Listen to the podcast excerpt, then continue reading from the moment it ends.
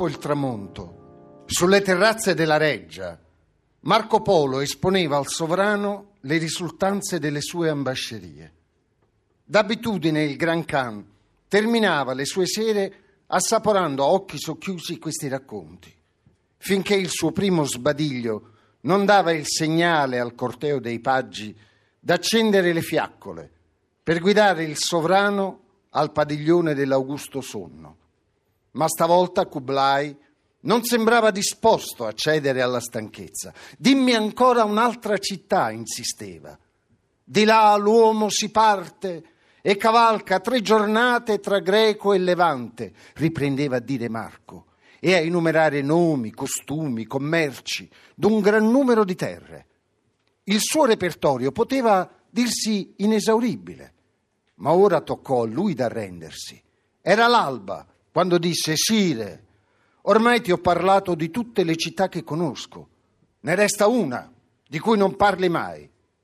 Marco Polo chinò il capo. Venezia, disse il Khan. Marco sorrise. E di che altro credevi che ti parlassi? L'imperatore non batté ciglio, eppure non ti ho mai sentito fare il suo nome. E Polo, ogni volta che descrivo una città, dico qualcosa di Venezia. Quando ti chiedo delle altre città voglio sentirti dire di quelle e di Venezia quando ti chiedo di Venezia. Per distinguere le qualità delle altre devo partire da una prima città che resta implicita.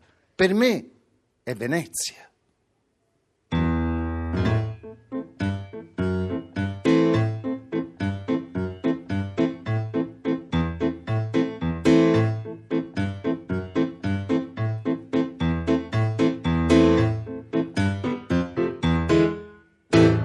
Mai nei miei viaggi mi ero spinto fino ad Adelma. Era l'imbrunire quando vi sbarcai. Sulla banchina il marinaio che prese al volo la cima e la legò alla bitta somigliava a uno che era stato soldato con me ed era morto. Era l'ora del mercato del pesce all'ingrosso. Un vecchio caricava una cesta di ricci su un carretto. Credetti di riconoscerlo.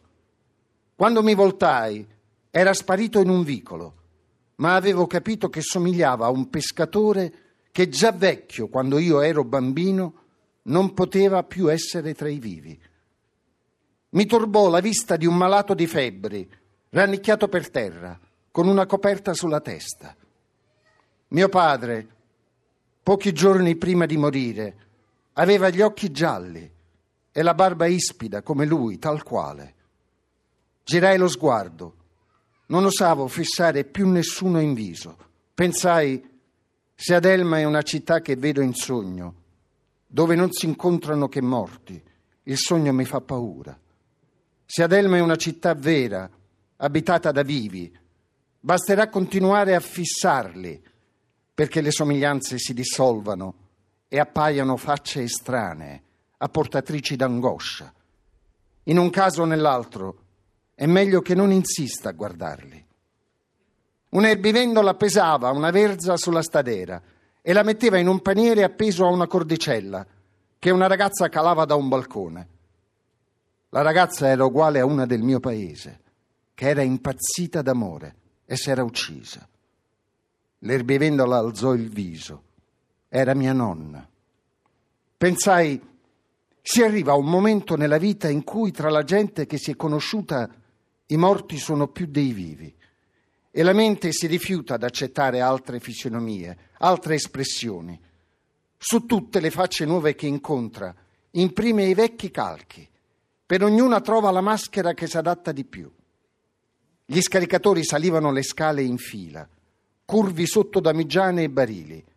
Le facce erano nascoste da cappucci di sacco. Ora si tirano su e li riconosco, pensavo con impazienza e con paura, ma non staccavo gli occhi da loro. Per poco che girassi lo sguardo sulla folla che gremiva quelle straducole, mi vedevo assalito da facce inaspettate, riapparse da lontano, che mi fissavano come per farsi riconoscere, come per riconoscermi, come se mi avessero riconosciuto. Forse anch'io assomigliavo per ognuno di loro a qualcuno che era morto Ero appena arrivato ad Adelma e già ero uno di loro. Ero passato dalla loro parte, confuso in quel fluttuare d'occhi, di rughe, di smorfie. Pensai, forse Adelma è la città a cui si arriva morendo e in cui ognuno ritrova le persone che ha conosciuto. È segno che sono morto anch'io. Pensai anche, è segno che l'aldilà non è felice. A lungo Pirra è stata per me una città incastellata sulle pendici di un golfo, con finestre alte, torri, chiusa come una coppa, con al centro una piazza profonda come un pozzo e con un pozzo al centro. Non l'avevo mai vista. Era una delle tante città dove non sono mai arrivato, che mi immagino soltanto attraverso il nome. Eufrasia, Odile, Margara, Getullia. Pirra aveva il suo posto in mezzo a loro, diversa da ognuna di loro, come ognuna di loro inconfondibile agli occhi della mente. Venne il giorno in cui i miei viaggi mi portarono a Pirra.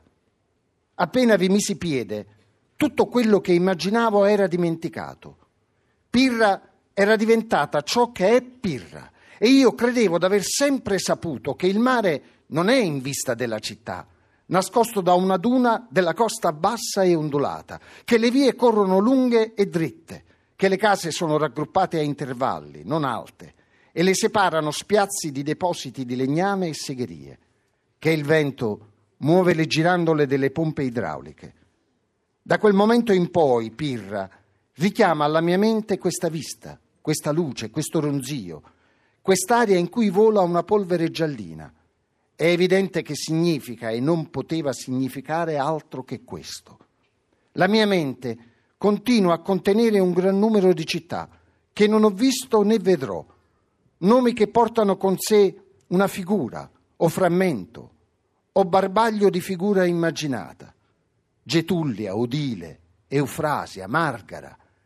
Anche la città alta sul golfo è sempre là, con la piazza chiusa intorno al pozzo ma non posso più chiamarla con un nome, né ricordare come potevo darle un nome che significa tutt'altro.